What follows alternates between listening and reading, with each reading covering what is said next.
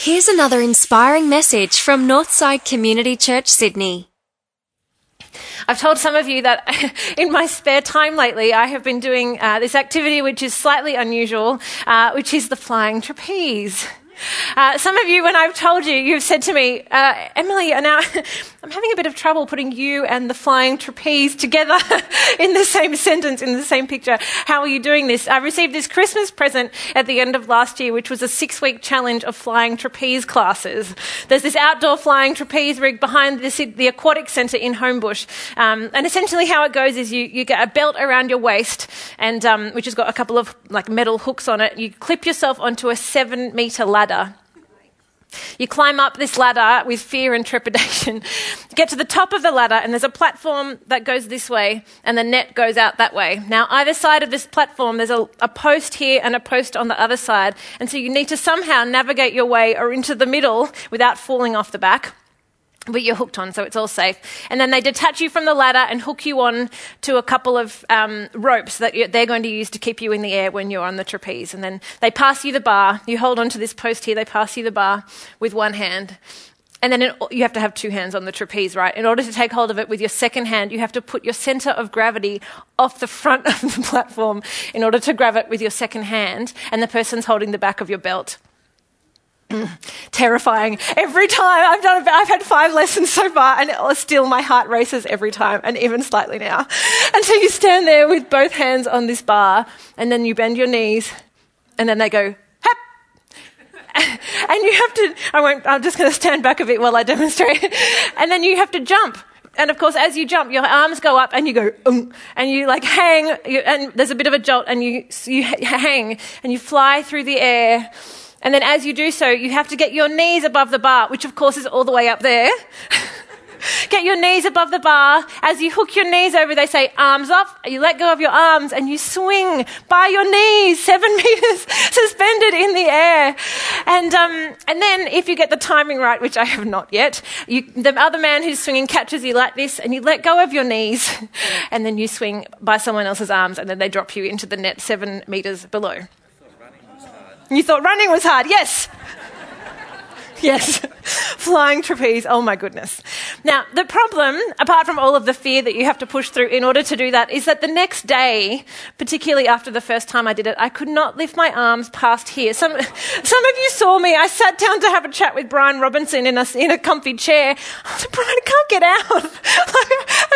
Seriously, my abs were sore. My I couldn't lift my arms past here. I was walking around all, it was a Saturday morning, so I was walking around all stiff talking to, talking to everyone at church on Sunday morning in so much pain using these muscles I didn't even know I had. Why? What is that that's hurting? I don't even know. I, everything hurts. Everything hurts. Now, the reason I think that I was hurting in muscles I didn't even realize that I had is that the exercises that the flying trapeze instructors were giving me were purpose designed in order to become good at flying trapeze. I've done swimming, I've done hockey, I've done tennis. In order to become good at those sports, your coach, your trainer gives you very different types of exercises in order to become good at those sports. To be good at flying trapeze, you have to use very different muscles. Now, why am I telling you all about my flying trapeze? Um, attempts. I was I'm not going to say failures. I'm not a failure. I'm not a success yet, but it's an attempt. It's an attempt. I'm giving it a go. I'm giving it a go. It's this the practices that you do when you're training for something are purpose built for the thing that you're being built into, the thing that you're being trained for. When it comes to our faith, when it comes to our spirituality, God gives us exercises, He gives us practices, He brings things into our life that are custom made, purpose built in order for us to reach the goal that He has for us, which is, as we've been talking about in this series, to become people of big faith. He brings things into our lives and He gives us exercises and practices in order uh, to shape us into people of big faith. And that's what we've been talking about in this series. We're right in the middle of it uh, at the moment, week three of five. And the premise that we've been saying, uh, saying about faith and growing a big faith is this. Uh, sometimes you can look down on people of faith and say, oh, faith is just, uh, it's just a trick. It's just a crutch that people have uh, to get them through life because they don't have the strength in and of themselves or whatever it takes to get through life on, them, on their own. So faith is just a trick. It's just a crutch that you might have. Um, that those people of faith would have to get through life. On the other end of the spectrum, we might look up to people of faith and say, oh, that's just for the great people. Faith is just a talent. It's just, it's just a virtue of personality or drive or skill. It's a talent. It's something that it's unachievable. The people of big faith have those. The missionaries or people who've led great global movements, uh, those people have great faith. It's not something that I could have. And both of those are unhelpful, either seeing faith as a trick or a talent, because faith is neither of those. In fact, it's something that's accessible to all of us because it's something that you grow. It's something that you grow. So, week one, we talked about pr- uh, practiced teaching as one thing that God brings into our lives to grow us into people of big faith. And last week, we talked about purposed relationships, relationships that God brings into your life to grow you into a person of big faith. And today, we're talking about private disciplines practices and exercises, um, if you think of a sporting analogy, that God uh, gives for us to do in order for us uh, to work out our faith, to become people uh, of big faith. Disciplines, exercises, practices are things that you do in the moment, things that you might not really want to do, so that one day you can do uh, what you want to be able to do one day. It's like not. Um, packing your lunch every morning for a week so that you can save an extra 50 bucks that week. You don't want to do it in the morning. You want the extra 15 minutes to sleep in, but you do it so that you can save, save money. It's delayed gratification. If you're an artist, you know this. It's practicing your painting or your sculpting or your pottery, whatever it might be, your photography. If you're a pianist, it's practicing those scales when you don't want to do you don't want to do it, but you do it in the in the present moment, so that in the future you'll be able to do uh, what you want to be able to do in the future. And in the same way, God gives us spiritual disciplines, spiritual practices to grow us into people of big faith who have muscle memory, so that having a big faith in God just comes naturally.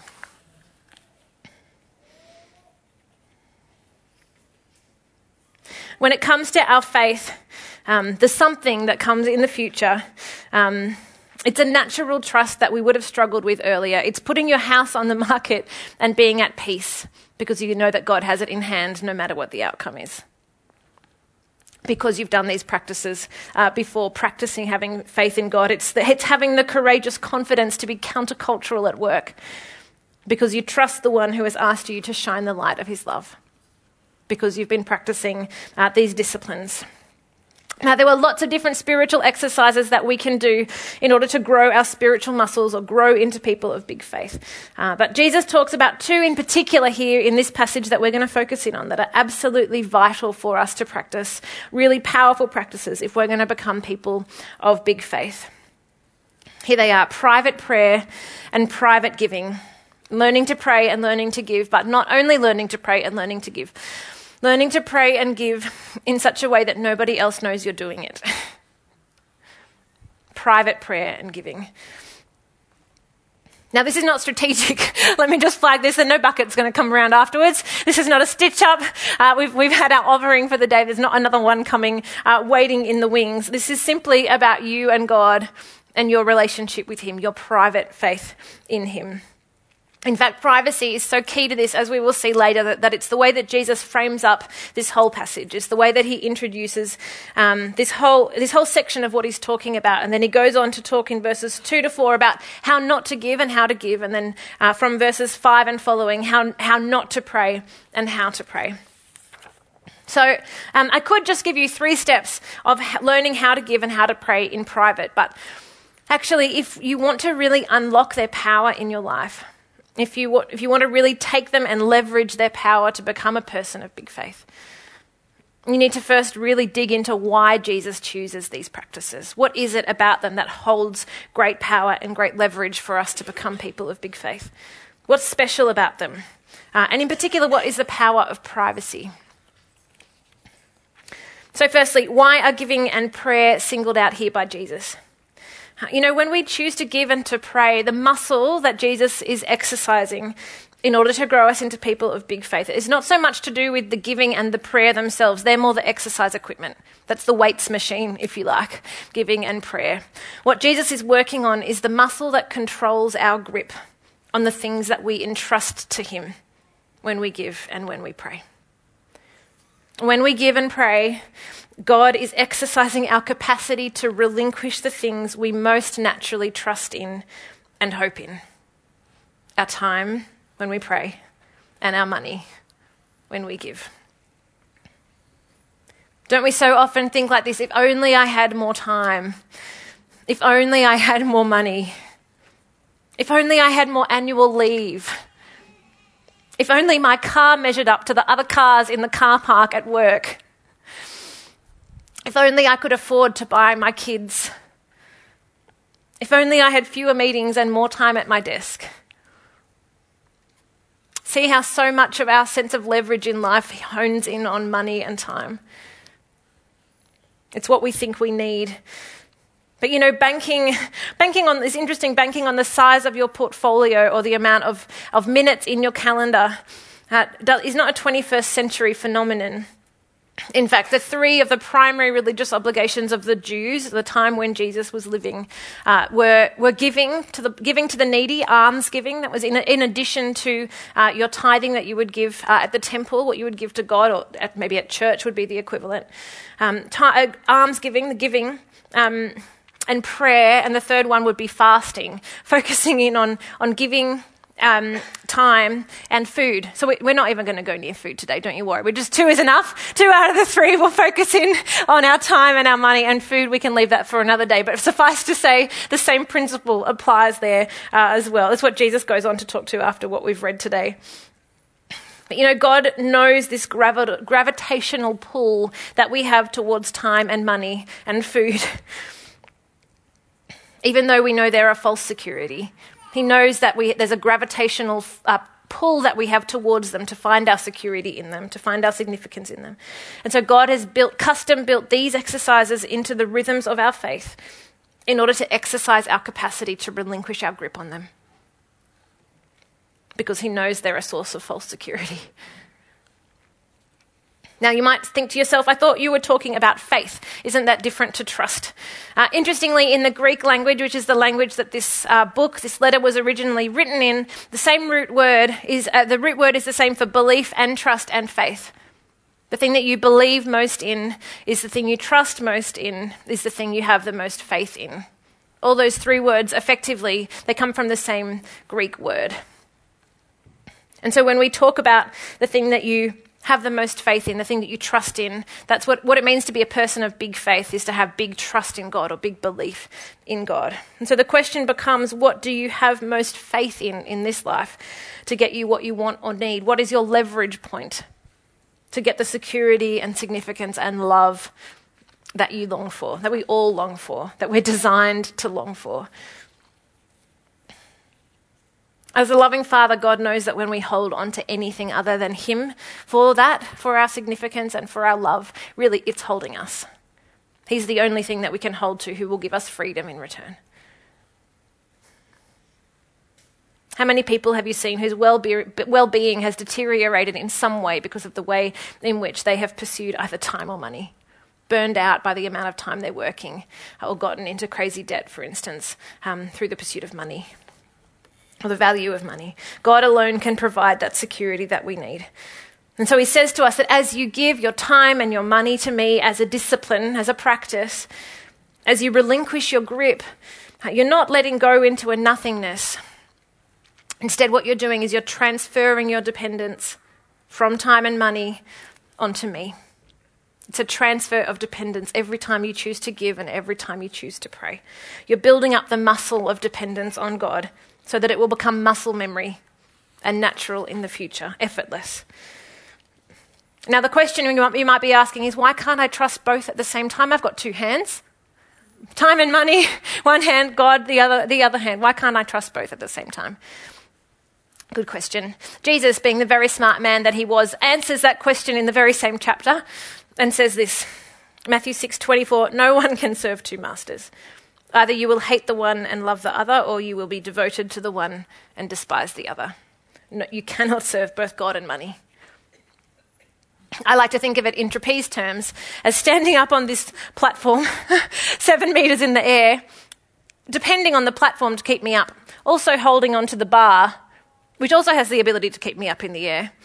And I'm trusting in both, I might think I'm trusting in both at the same time even though I'm holding the bar, but actually, the platform is what's keeping me up. The majority of my dependence is still on the platform. It's not until I jump that my dependence is transferred to the bar. It's not until I take that leap, do something counterintuitive, that my dependence is transferred. I cannot possibly be depending on both of them at the same time, even though I'm holding on to both in some measure. My dependence is always in one or the other. You know, when you start doing this for the first time, you're going to feel, it's going to feel counterintuitive. It's going to feel awkward. It's, you're going to feel a pain of using muscles you didn't know you even had. but that's a good sign. That's a sign of God stretching your faith. When you work out, you, you break down your muscles before you build them up back up again. That's what the pain is. And it's the same for us with God as we start to pray and we start to give and we start to relinquish some of our time as we pray and our money to God as we give we feel that tension. That's a growing pain. That's a good thing. It's a good thing. And you might say, You don't know how busy I am. You don't know how tight my budget is. And you're right. I have no idea. I have no idea. I, I, don't know what I'm speaking into this morning. And I have no doubt that I'm speaking into some really big situations. I have no doubt at all. But God sees and God knows. And his question for you specifically into your situation, which I don't know. I don't know the, the in, um, I don't know how enormous it is. I don't know the gravity of it. But his situation into you is who are you trusting? Who are you trusting? What are you trusting? What are you trusting? What is your dependence in? It can be following Jesus is hard. It can be really counterintuitive because, as Jesus says in verse 6, the Father is unseen. Pray to your Father who is unseen. All these other things are much more tangible to us. To trust in an unseen God takes what? Faith. it takes faith. You might think, well, what, what the heck do I get out of it? How, how do I know that this is going to be worth it, transferring my dependence to God every time I choose to give and every time I choose to pray? How do I know it's safe to let go? Jesus speaks into this in both verses 4 and verses 7. Verses 4 with regards to giving, and verses 7, verse 7 with regards to prayer, and says exactly the same thing in both instances. Your Father who sees what is done in secret will reward you. He knows your situation, He knows your context, He knows what's going on. He sees your sacrifice, He sees your trust, and He will reward you. Now, we're not told what the reward is, but we do know that anything God gives is so much better and so much greater than anything we could leverage for ourselves through the way that we use our time and we use our money.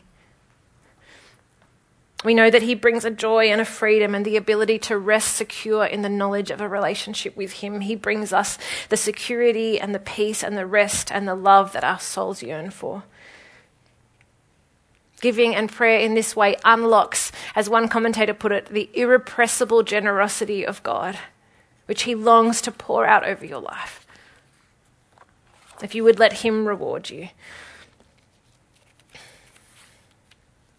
Now, you might have noticed uh, as I read out these verses that um, about the reward that there is a proviso. Now, there is. Uh, it's not saying that God rewards all giving and all prayer, is it? But that which is done in secret. There's a proviso, a condition, if you like. This is giving money to a need and not telling anyone about it, or spending time in prayer but not boasting to other people about how much time you spend with God, spend, spend praying to God.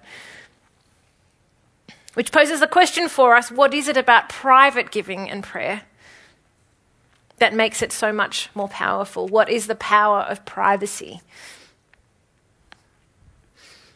And really, this is the key to the whole thing. This is the key to the whole thing. The, the power of transferring your dependence from time and money to God is only activated, that power is only activated when you do it privately. That's the whole way this passage is framed up. Have a look at verse 1. Be careful not to practice your righteousness or your devotion to God, your acts of, of piety, in front of others to be seen by them. If you do, you will have no reward in heaven. Uh, sorry, you will have no reward from your Father in heaven. And then he says the same about giving and about prayer, as we saw before. Why is this faith building, reward yielding power of giving and prayer only possible when done privately?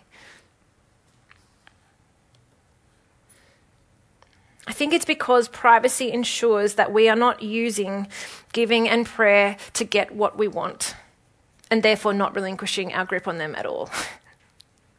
if people think we're really great for the amount that we're giving or the amount of time we're spending in prayer, then we're getting a sense of significance from it. We're getting a sense of, of security and approval from people through the way that we use our time and money. And so we're not relinquishing our trust in them at all. We're using them for our benefit. Jesus talks in this passage about the religious types. He calls them the hypocrites here, um, who would go about making their prayer and giving as public as possible in order to earn human approval, in order to, to earn human honor. Um, a hypocrite was the word that was used to describe actors on a Greek stage who would, who would wear masks to represent different characters, being someone who they were not. One commentator put it this way it is easier to pose as a righteous person than to actually be one. that was the heart of what was going on uh, for these people. There was great ostentation to their prayer and to their giving. For instance, at the three prayer times throughout the day 9 a.m., midday, 3 p.m. They would be they would set out on a they would set out at a perfectly marked time on their journey through the streets, so that at the prayer times at midday they would be in the most public place possible for the most number of people to be able to see them as they would kneel and do their prayer and face the temple. They were so ostentatious, so deliberate about the most number of people being able to see them as they performed uh, their acts acts of righteousness, performed their acts of righteousness. It wasn't directed towards God's approval or pleasing God, honoring God. It was directed towards earning people's approval, which effectively is trusting in people, not trusting in God. And verse 2 says, They have received their reward in full. Have there is a commercial term that means they, they have the receipt. They've got nothing left to look forward to. The whole thing has been paid, their whole reward. Nothing further to look forward to from God because they've got this approval from, from other people. That's been their reward. But had they done it in private, they would have this glorious, irrepressible generosity reward from God to look forward to. The show off gets only what is earned, which is the approval of man. But those who give and pray for only God to see get this disproportionate, unearned return of God's grace, which is so much better.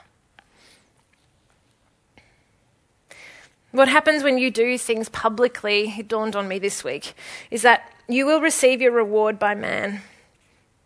And if, if that happens, all the power of this faith growing exercise is diffused because you're just using them as leverage points to get what you want. When they're done privately, we're not leveraging our time and our money to get anything from ourselves. We are truly transferring our dependence over to God because there's no one to impress, only a God who loves us. I kind of think of this like a vacuum. A vacuum has power because it's sealed off, right? That's the definition of a vacuum, I think. it's sealed off. It has great power. If you were to open that up and try to use the vacuum, nothing. It wouldn't work.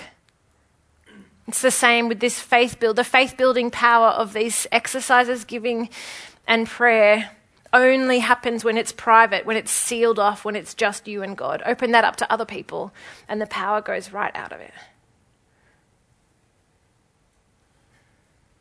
Is that making sense?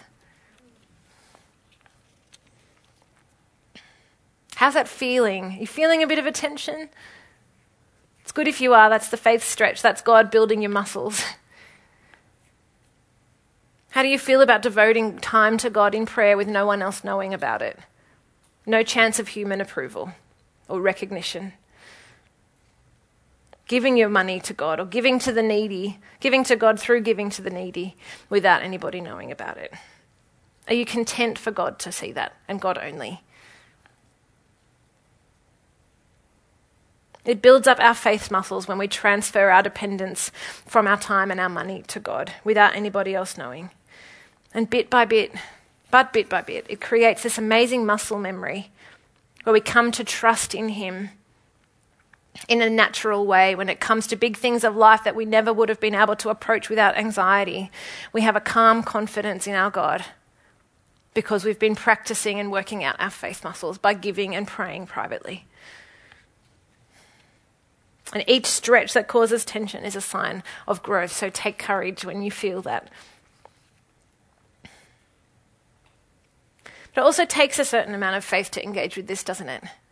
While each stretch, each prayer, each donation, um, each engagement with a message like this is a stretch for us and builds our faith, it also takes a certain amount of faith to enter into this with our God. What I mean by that really is this do you trust the trainer? Do you trust the trainer, Jesus?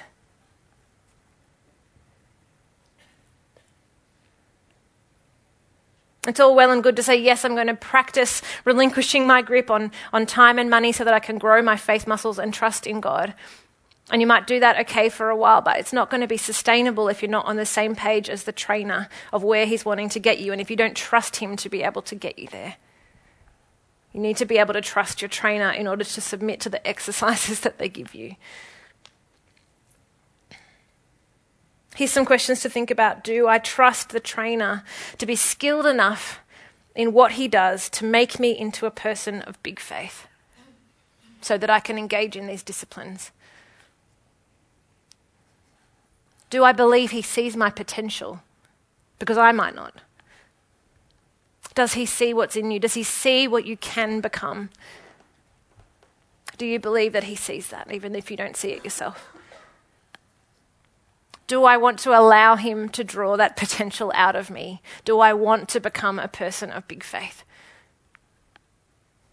If I want to become good at trapeze, I'm going to have to practice these exercises and trust in my trainers. And am I willing to submit to the process?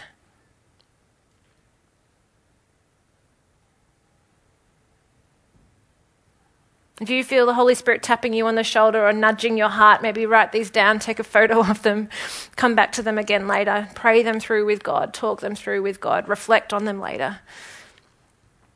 This is not a message that's designed to stay in this uh, one hour or so service. This is, this is a word.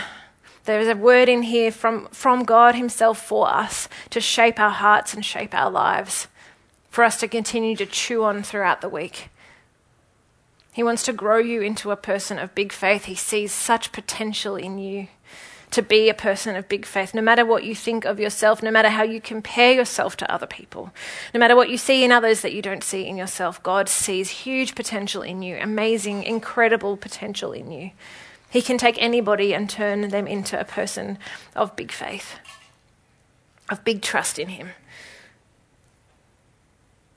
A couple of verses came to mind for me as I was thinking about this. One is 1 Thessalonians chapter 5 verse 24. This is the apostle Paul writing and he says, "He who calls you is faithful and he will do it." The context is talking about becoming people um, who are blameless and live lives that are in right alignment with God. He who calls is faithful, he will do it. He is the one who is going to make you into a person of big faith. We just need to join him in the, doing the exercises. The other one is Philippians chapter 2 verse 13 also Paul writing for it is God who works in you to will and to act in order to fulfill his good purpose. In other words, it's God who gives you the desire to participate.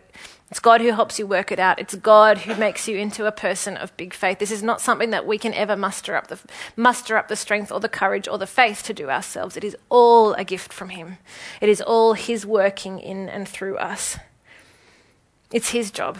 You just need to decide if you're going to trust him as your trainer. Submit to the exercises that he gives you. And over time, watch yourself grow. You've seen this happen in other people's lives, right? Same can be true for you. You might want to start this week by and decide ahead of time to say, I'm going to carve out the first five minutes of my day how, think about however many minutes you want to make it of my day to talk to God 30 minutes, an hour, whatever you, wherever you want to start, one minute. I'm going to talk to God, give Him the first of my minutes, and I'm going to decide ahead of time how much, say, percentage of my income I want to give to God, or what need I want to support, what charity I want to donate to. Pick something for the next 30 days, 10 days, whatever you want. Start small, think of something practical example. I'm sure they're all coming to your mind right now. Run with it. Take something and run with it and give it a go. Practice, practice. Give yourself a short time frame to start with and go from there. We have a God who has proved himself faithful to transform lives all across this room. He is transforming lives. He's a God who puts his money where his mouth is, he put his whole life where his mouth is, became a human in Jesus Christ to set us free, rose from the dead to, to put that same resurrection power to raise us back to life and transform us. So it's that same power that is at work within us to make us people of big faith. You have a trainer who is for you, who can transform you. And the best is yet to come when it comes to your life. He is faithful and He will do it. Let's pray. Well, thanks for tuning in. If you'd like to find out more about Northside, visit northsidechurch.org.au.